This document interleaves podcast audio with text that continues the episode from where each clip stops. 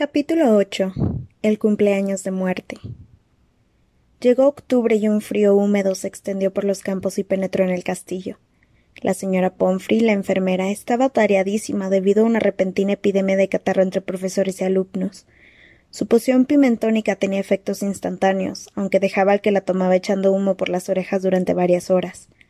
Como Ginny Weasley tenía mal aspecto, Percy le insistió hasta que la probó. El vapor que le salía de debajo del pelo producía la impresión de que toda su cabeza estaba ardiendo. Gotas de lluvias del tamaño de balas repicaron contra las ventanas del castillo durante días y días. El nivel del lago subió, los arriatos de flores se transformaron en arroyos de agua sucia, y las calabazas de Hagrid adquirieron el tamaño de cobertizos.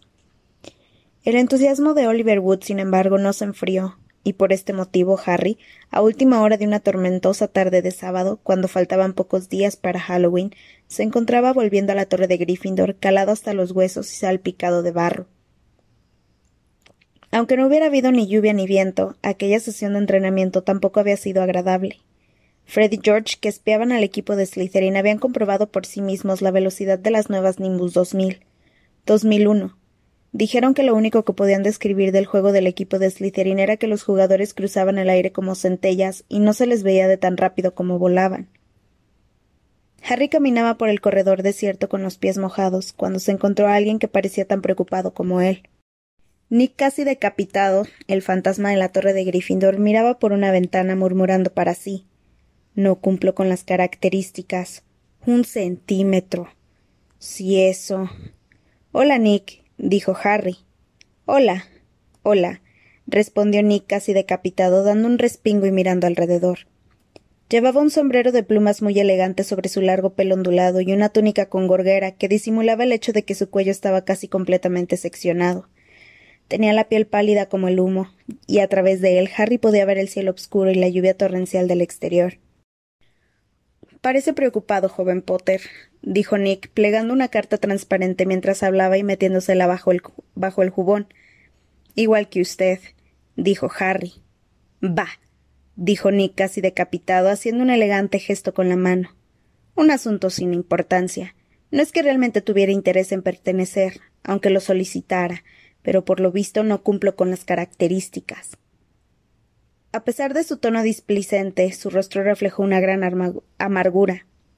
Pero cualquiera pensaría, cualquiera, estalló de repente, volviendo a sacar la carta del bolsillo, que cuarenta y cinco hachazos en el cuello dados con una hacha mal afilada serían suficientes para permitirle a uno pertenecer al club de cazadores sin cabeza. Desde luego, dijo Harry, que se dio cuenta de que el otro esperaba que le diera la razón. Por supuesto, nadie tenía más interés que yo en que todo resultara limpio y rápido, y habría preferido que mi cabeza se hubiera desprendido adecuadamente. Quiero decir que eso me habría ahorrado mucho dolor y ridículo. Sin embargo. Nick casi decapitado abrió la carta y leyó furioso. Solo nos es posible admitir cazadores cuya cabeza esté separada del correspondiente cuerpo comprenderá que, en caso contrario, a los miembros del club les resultaría imposible participar en actividades tales como los juegos malabares de cabeza sobre el caballo o el cabeza polo.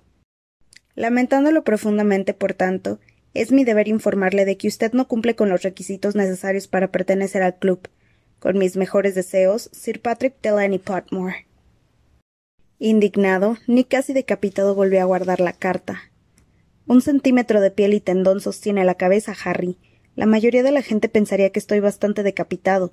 Pero no, eso no es suficiente para decir bien decapitado Potmore. Nick casi decapitado respiró varias veces y dijo después en un tono más tranquilo. Hmm, bueno, ¿y a ti qué te pasa? ¿Puedo ayudarte en algo? No, dijo Harry, a menos que sepa dónde puedo conseguir siete escobas Nimbus 2001 gratuitas para nuestro partido contra Slytherin. El resto de la frase de Harry no se pudo oír porque lo ahogó un maullido estridente que llegó de algún lugar cercano a sus tobillos. Bajó la vista y se encontró un par de ojos amarillos que brillaban como luces. Era la señora Norris, la gata gris y esquelética que el conserje Argus Filch utilizaba como una especie de segundo de a bordo en su guerra sin cuartel contra los estudiantes. Será mejor que te vayas, Harry, dijo Nick apresuradamente. Filch no está de buen humor tiene gripe y unos de tercero por accidente han puesto perdido Han puesto perdido de cerebro de rana el techo de la mazmorra. 5. Se ha pasado la mañana limpiando, y si los ve manchando el suelo de barro. Bien, dijo Harry alejándose de la mirada acusadora de la señora Norris. Pero no se dio la prisa necesaria. Argus Filch penetró repentinamente por un tapiz que había a la derecha de Harry, llamado por la misteriosa conexión que parecía tener con su repugnante gata a buscar como un lobo y sin descanso a cualquier infractor de las normas. Llevaba al cuello una gruesa bufanda de tela escocesa y su nariz mostraba un color rojo que no era el, que no era el habitual. Suciedad, gritó, con la mandíbula temblando y los ojos fuera de las órbitas, al tiempo que señalaba el charco de agua sucia que había goteado de la túnica de Quidditch de Harry. Suciedad y mugre por todas partes. Hasta aquí podíamos llegar. Sígueme, Potter. Así que Harry se despidió con un gesto de Nick casi decapitado y siguió a Filch escaleras abajo, duplicando el número de huellas de barro. Harry nunca había entrado en la conserjería de Filch.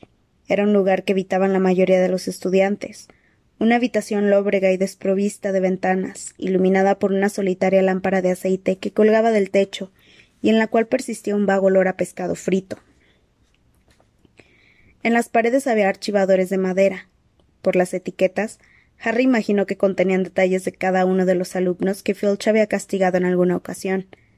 Fred y George Weasley tenían para ellos solos un cajón entero, Detrás de la mesa de Filch, en la pared, colgaba una colección de cadenas y esposas relucientes. Todos sabían que siempre pedía a Dumbledore que le dejara colgar del techo por los tobillos a los alumnos.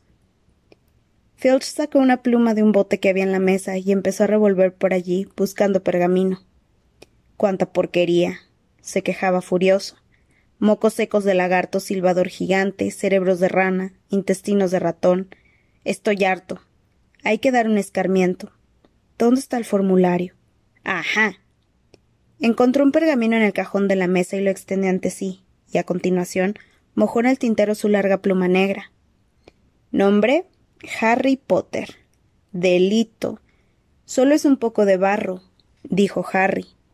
Solo es un poco de barro para ti, Potter, pero para mí es una hora de una hora extra fregando. gritó Filch. Una gota temblaba en la punta de su protuberante nariz.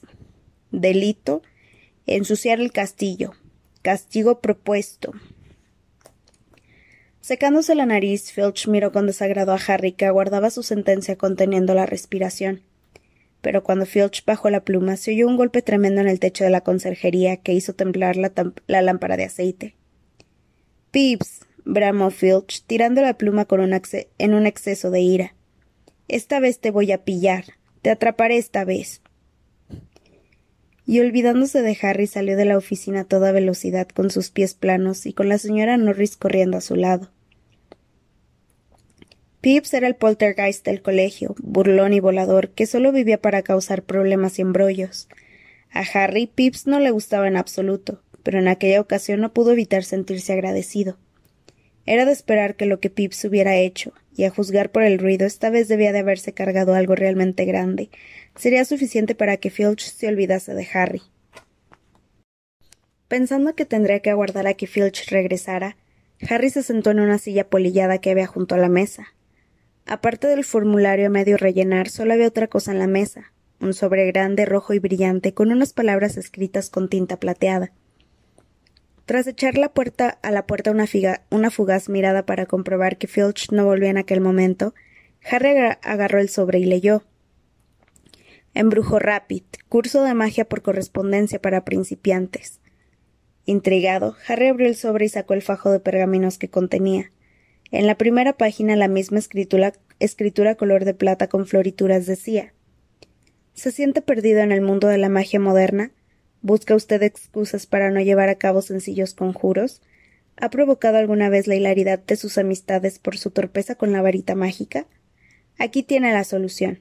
Embrujo Rápido es un curso completamente nuevo, infalible, de rápidos resultados y fácil de estudiar. Cientos de brujas y magos se han beneficiado ya del método Embrujo Rápido. La señora Zeta Nettles de Topsham nos ha escrito lo siguiente. Me había olvidado de todos los conjuros y mi familia se reía de mis pociones. Ahora, gracias al curso Embrujo Rápido, soy el centro de atención en las reuniones y mis amigos me ruegan que les dé la receta de mi solución chispeante. El brujo D. J. Pratt de Tisbury escribe Mi mujer decía que mis encantamientos eran una chapuza, pero después de seguir durante un mes su fabuloso curso en brujo rápid, la he convertido en una vaca. Gracias, embrujo rápid. Extrañado, Harry ojeó el resto del contenido del sobre. ¿Para qué demonios quería Filch un curso de embrujo rápid? ¿Quería esto decir que no era un mago de verdad? Harry estaba leyendo lección primera, cómo sostener la varita, consejos útiles, cuando un ruido de pasos arrastrados le indicó que Filch regresaba. Metió los pergaminos en el sobre, volvió a dejarlo en la mesa, y en aquel preciso momento se abrió la puerta. Filch parecía triunfante. Ese armario evanescente era muy valioso, decía con satisfacción a la señora Norris. Esta vez Pips es nuestro, querida. Sus ojos sus ojos tropezaron con Harry y luego se dirigieron como una bala al sobre de embrujo Rapid, que, como Harry comprendió demasiado tarde, estaba a medio metro de distancia de donde se encontraba antes. La cara pálida de Filch se puso de un rojo subido. Harry se preparó para cometer un maremoto de furia. Filch se acercó a la mesa cojeando, agarró el sobre y lo metió en un cajón. ¿Lo leíste? farfulló. No, se apresuró a mentir. Filch se retorcía las manos nudosas. Si has leído mi correspondencia privada. Bueno, no es mía, es para un amigo. Es que, claro. Bueno, pues. Harry lo miraba alarmado. Nunca había visto a Filch tan alterado. Los ojos se le salían de las órbitas y en una de sus hinchadas mejillas había aparecido un tic que la bufanda de tejido escocés no lograba ocultar. Muy bien, vete, y no digas una palabra. No es que. Sin embargo, si, si no lo has leído, mira, vete, tengo que escribir el informe sobre Pips. Vete, por favor. Asombrado de su buena suerte, Harry salió de la conserjería a toda prisa. Subió por el corredor y volvió a las escaleras. Salir de la conserjería de Filch sin haber recibido ningún castigo era seguramente un récord. Harry. Harry ha funcionado. Nick casi decapitado salió de un aula deslizándose. Tras él, Harry podía ver los restos de un armario grande de color negro y dorado que parecía haber caído de una gran altura. He convencido a Pips para que lo estrellara justo encima de la conserjería de Filch, dijo Nick emocionado. He pensado que eso podría distraerlo. ¿Ha sido usted? preguntó Harry agradecido. Claro que ha funcionado, ni siquiera me van a castigar. Gracias, Nick. Se fueron andando juntos por el pasillo ni casi decapitado, según notó Harry, sostenía aún la carta con la negativa de Sir Patrick. Me gustaría poder hacer algo para ayudarlo en el asunto del club, dijo Harry. Ni casi decapitado se detuvo sobre sus huellas, y Harry pasó a través de él. Lamentó haberlo hecho. Fue como pasar por debajo de una ducha de agua fría. Si hay algo que podrías hacer por mí, dijo Nick entusiasmado. Harry, sería mucho pedir. No, no vas a querer. ¿Qué es? preguntó Harry. Bueno, el próximo día de todos los santos se cumplen quinientos años de mi muerte, dijo Nick casi decapitado, irguiéndose y adoptando un aspecto digno. Ah, exclamó Harry, no muy seguro de si tenía que alegrarse o entristecerse. Felicidades. Voy a dar una fiesta en una de las mazmorras más amplias. Vendrán amigos míos de todas partes del país. Para mí sería un gran honor que tú pudieras asistir. Naturalmente el señor Weasley y la señorita Granger también están invitados, pero me imagino que prefieres ir a la fiesta del colegio. Miró a Harry con inquietud. No, dijo Harry enseguida. Iré a su fiesta. Mi estimado muchacho, Harry Potter en mi cumpleaños de muerte y. dudó, emocionado. Tal vez podrías mencionarle a Sir Patrick lo horrible y espantoso que les resultó, por supuesto, contestó Harry. Nick casi decapitado le dirigió una sonrisa. Un cumpleaños de muerte, dijo Hermione entusiasmada, cuando Harry se hubo cambiado de ropa y reunido con ella y Ron en la sala común. Estoy segura de que hay muy poca gente que pueda presumir haber estado en una fiesta como esa. Será fascinante. ¿Para qué quiere uno celebrar el día en que ha muerto? preguntó Ron, que iba por la mitad de sus deberes de pociones y estaba de mal humor. Me suena a un aburrimiento mortal. La lluvia seguía azotando las ventanas que se veían obscuras, aunque dentro todo parecía brillante y alegre. La luz de la chimenea iluminaba las mullidas butacas en que los estudiantes se sentaban a leer, a hablar, a hacer la tarea, o en el caso de Freddy George Weasley, a intentar averiguar qué es lo que sucede si se le da de comer a una salamandra una bengala del doctor Filibuster. Fred había rescatado a aquel lagarto de color naranja habitante del fuego de una clase de cuidado de criaturas mágicas, y ahora ardía lentamente sobre una mesa, rodeado de un corro de curiosos. Harry estaba a punto de comentar a Ron y Hermione el caso de Filch y el curso en Brujo Rapid, cuando de pronto la salamandra pasó por el aire zumbando, arrojando chispas y produciendo estallidos mientras daba vueltas por la sala. La imagen de Percy riñendo a Freddy George hasta enronquecer, la espectacular exhibición de chispas de color naranja que salían de la boca de la, salamandra y su caída en el fuego con acompañamiento de explosiones hicieron que Harry olvidara por completo a Filch y el sobre de embrujo Rapid. Cuando llegó Halloween, Harry estaba arrepentido de haberse comprometido a ir a la fiesta de cumpleaños de muerte. El resto del colegio estaba preparando la fiesta de Halloween. Habían decorado el gran comedor con los murciélagos vivos de costumbre.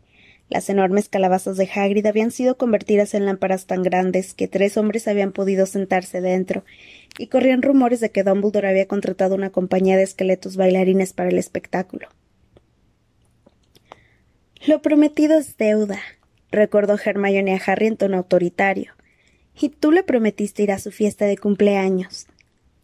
Así que, a las siete en punto, Harry, Ron y Hermione atravesaron el gran comedor, que estaba lleno a rebosar y donde brillaban tentadoramente los platos dorados y las velas, y dirigieron sus pasos hacia las mazmorras.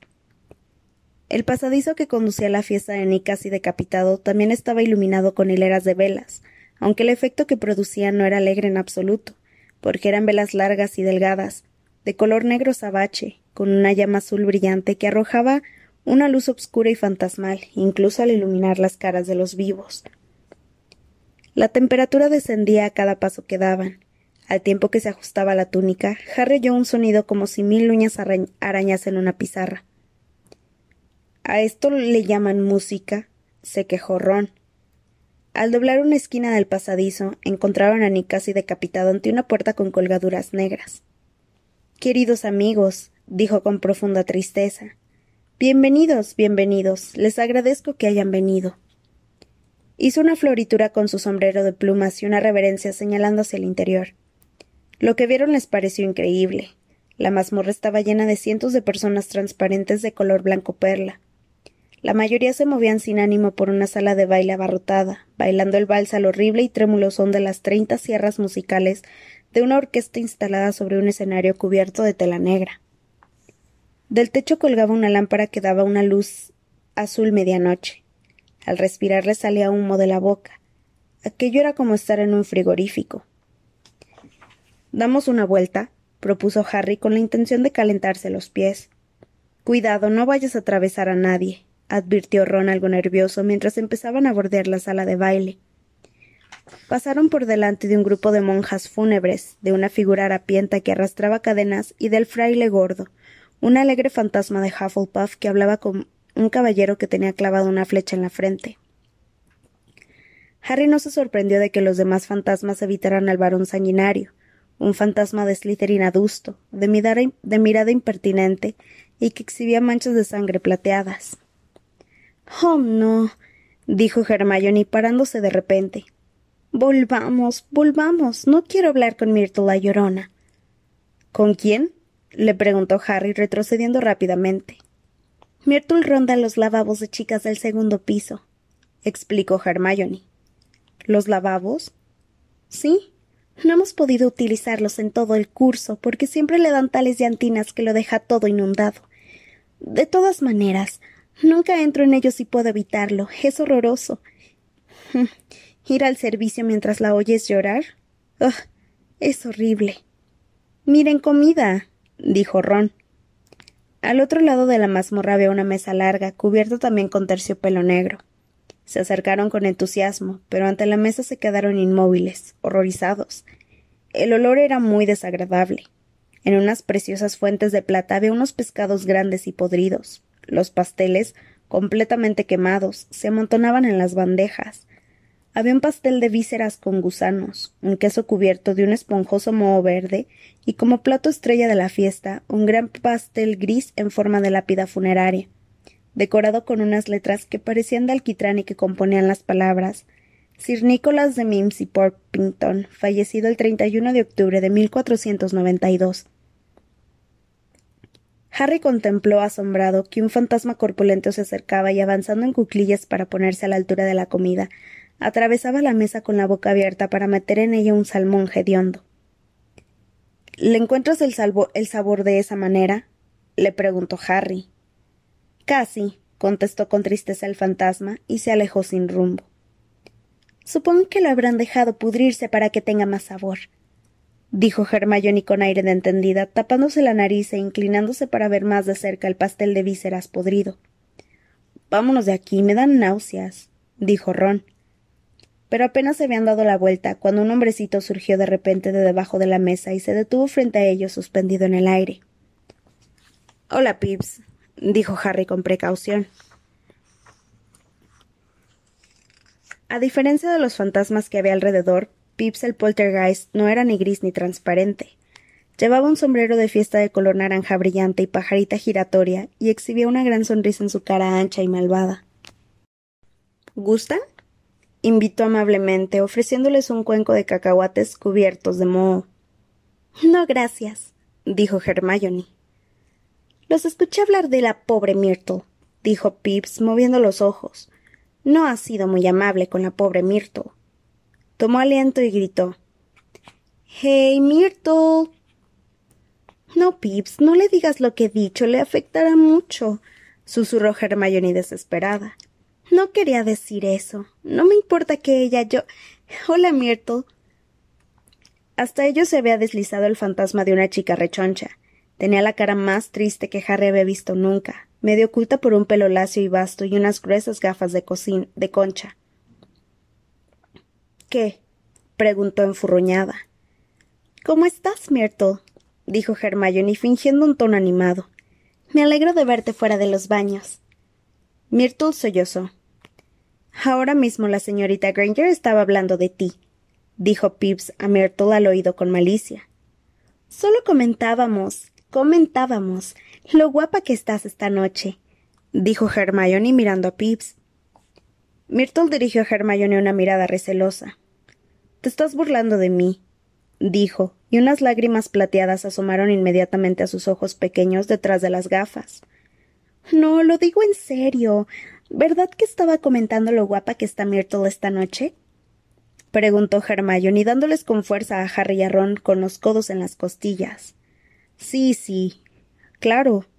No me mientan, dijo Myrtle entre sollozos, con las lágrimas cayéndole por la cara, mientras Pips, que estaba encima de su hombro, se reía entre dientes. ¿Crees que no sé cómo me llama la gente a mis espaldas? Myrtle la gorda, Myrtle la fea, Myrtle la desgraciada, la llorona, la triste. Se te ha olvidado la granos, le dijo Pips al oído.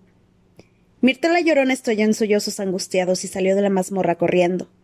Pips corrió detrás de ella, tirándole cacahuates mozos y gritándole La granos, la granos.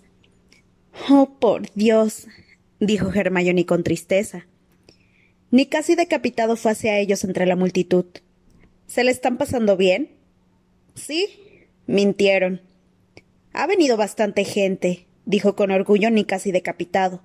Mi desconsolada viuda ha venido de Kent. Bueno, ya es casi la hora de mi discurso, así que voy a avisar a la orquesta. La orquesta, sin embargo, dejó de tocar en aquel mismo instante. Se había oído un cuerno de caza y todos los que estaban en la mazmorra quedaron en silencio a la expectativa. Ah, genial, dijo Nick casi decapitado con cierta amargura.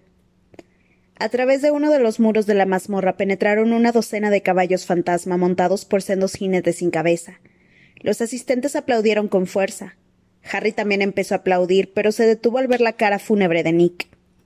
Los caballos galoparon hasta el centro de la sala de baile y se detuvieron encabritándose. Un fantasma grande que iba delante y que llevaba bajo el brazo su cabeza barbada y soplaba el cuerno descabalgó de un brinco, Levantó la cabeza en el aire para poder mirar por encima de la multitud, con lo que todos se rieron, y se acercó con paso decidido a Nick casi decapitado, ajustándose la cabeza en el cuello. Nick, dijo con voz ronca, ¿cómo estás? ¿Todavía te cuelga la cabeza? Rompió en una sonora carcajada y dio a Nick casi decapitado unas palmadas en el hombro. Bienvenido, Patrick, dijo Nick con frialdad. ¡Vivos! Dijo Sir Patrick al ver a Harry, Ron y a Hermione. Pegó un salto tremendo de sorpresa fingida y la cabeza volvió a caérsele. La gente se rió otra vez. Hmm, muy divertido, dijo Nick casi decapitado con voz apagada. No se preocupen por Nick, gritó desde el suelo la cabeza de Sir Patrick. Aunque se enfade, no le dejaremos entrar en el club. Pero quiero decir, miren al amigo. Creo, dijo Harry a toda prisa en respuesta a una mirada elocuente de Nick, que Nick es terrorífico y este. ¡Ja! gritó la cabeza de Sir Patrick. Apuesto a que Nick te ha pedido que dijeras eso. Si me conceden su atención. Sí, hola. Ha llegado el momento de mi discurso, dijo en voz alta Nick casi decapitado, caminando hacia el estrado con paso decidido y colocándose bajo un foco de la luz de, de un azul glacial. Mis difuntos y afligidos señores y señoras, es para mí una gran tristeza. Pero nadie le prestaba atención. Sir Patrick y el resto del club de cazadores sin cabeza acababan de comenzar un juego de cabeza hockey y la gente se, se agolpaba para mirar. Ni casi decapitado trató en vano de recuperar la atención, pero desistió cuando la cabeza de Sir Patrick pasó a su lado entre vítores. Harry sentía mucho frío, y no digamos hambre. No aguanto más, dijo Ron entre dientes, con los dientes castañando cuando la orquesta tocó de nuevo y los fantasmas volvieron al baile. Vámonos, dijo Harry.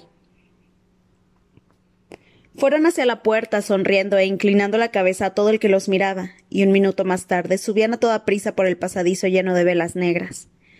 Quizá aún quede pudín, dijo Ron esperanzado, abriendo el camino hacia la escalera del vestíbulo. Y entonces Harry lo oyó. Desgarrar, despedazar, matar. Era la misma voz, la misma voz fría, asesina que había oído en el despacho de Lockhart. Trastabilló al detenerse y tuvo que sujetarse al muro de piedra. Escuchó lo más atentamente que pudo, al tiempo que miraba con los ojos entornados a ambos lados del pasadizo pobremente iluminado. Harry, ¿qué sucede? Es de nuevo esa voz. Guarden silencio un momento. Deseado, durante tanto tiempo. Escuchen dijo Harry, y Ron y Hermione se quedaron inmóviles mirándolo. Matar. Es la hora de matar. La voz se fue apagando. Harry estaba seguro de que se alejaba, hacia arriba. Al mirar al oscuro techo se apoderó de él una mezcla de miedo y emoción.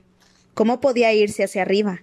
¿Se trataba de un fantasma para quien no era obstáculo un techo de piedra? Por aquí. gritó, y se puso a correr escaleras arriba hasta el vestíbulo. Allí era imposible oír nada, debido al ruido de la fiesta de Halloween que tenía lugar en el gran comedor. Harry apretó el paso para alcanzar rápidamente el primer piso. Ron y Hermione lo seguían. Harry, ¿qué estamos haciendo? Shh. Harry aguzó el oído. En la distancia, proveniente del piso superior y cada vez más débil, oyó la voz. Huelo sangre. Huelo sangre. El corazón le dio un vuelco. Va a matar a alguien, gritó, y sin hacer caso de las caras desconcertadas de Ron y Hermione, subió el siguiente tramo saltando los escalones de tres en tres, intentando oír a pesar del ruido de sus propios pasos. Harry recorrió a toda velocidad el segundo piso, y Ron y Hermione lo siguieron jadeando. No pararon hasta que doblaron la esquina del último corredor, también desierto. Harry, ¿qué sucede? le preguntó Ron, secándose el sudor de la cara. Yo no he oído nada, pero Hermione dio de repente un grito ahogado y señaló al corredor. Miren. Delante de ellos algo brillaba en el muro. Se aproximaron despacio, intentando ver en la oscuridad con los ojos entornados. En el espacio entre dos ventanas, brillando a la luz que arrojaban las antorchas, había en el muro unas palabras pintadas de más de un palmo de altura. La cámara de los secretos ha sido abierta. Enemigos del heredero, temed. ¿Qué es lo que cuelga allá abajo? preguntó Ron con un leve temblor en la voz. Al acercarse más, Harry casi resbala en un gran charco de agua que había en el suelo. Ron y Hermione lo sostuvieron y juntos se acercaron despacio a la inscripción, con los ojos fijos en la sombra negra que se veía debajo. Los tres comprendieron a la vez lo que era y dieron un brinco hacia atrás. La señora Norris, la gata del conserje, estaba colgada por la cola en una argolla de las que se usaban para sujetar antorchas. Estaba rígida como una tabla, con los ojos abiertos y fijos. Durante unos segundos no se movieron. Entonces Ron dijo Vámonos de aquí. No deberíamos intentar comenzó a decir Harry sin encontrar las palabras. Hazme caso, dijo Ron. Es mejor que no nos encuentren aquí. Pero era demasiado tarde. Un ruido como un trueno distante indicó que la fiesta acababa de terminar. De cada extremo del corredor en que se encontraban llegaba el sonido de cientos de pies que subían la escalera y la charla sonora y alegre de gente que había comido bien. Un momento después los estudiantes irrumpían en el, en el corredor por ambos lados. La charla, el bullizo y el ruido se apagaron de repente cuando vieron la gata colgada. Harry, Ron y Hermione estaban solos, en medio del corredor, cuando se hizo el silencio entre la masa de estudiantes que empujaban para ver el truculento espectáculo. Luego, alguien gritó en medio del silencio.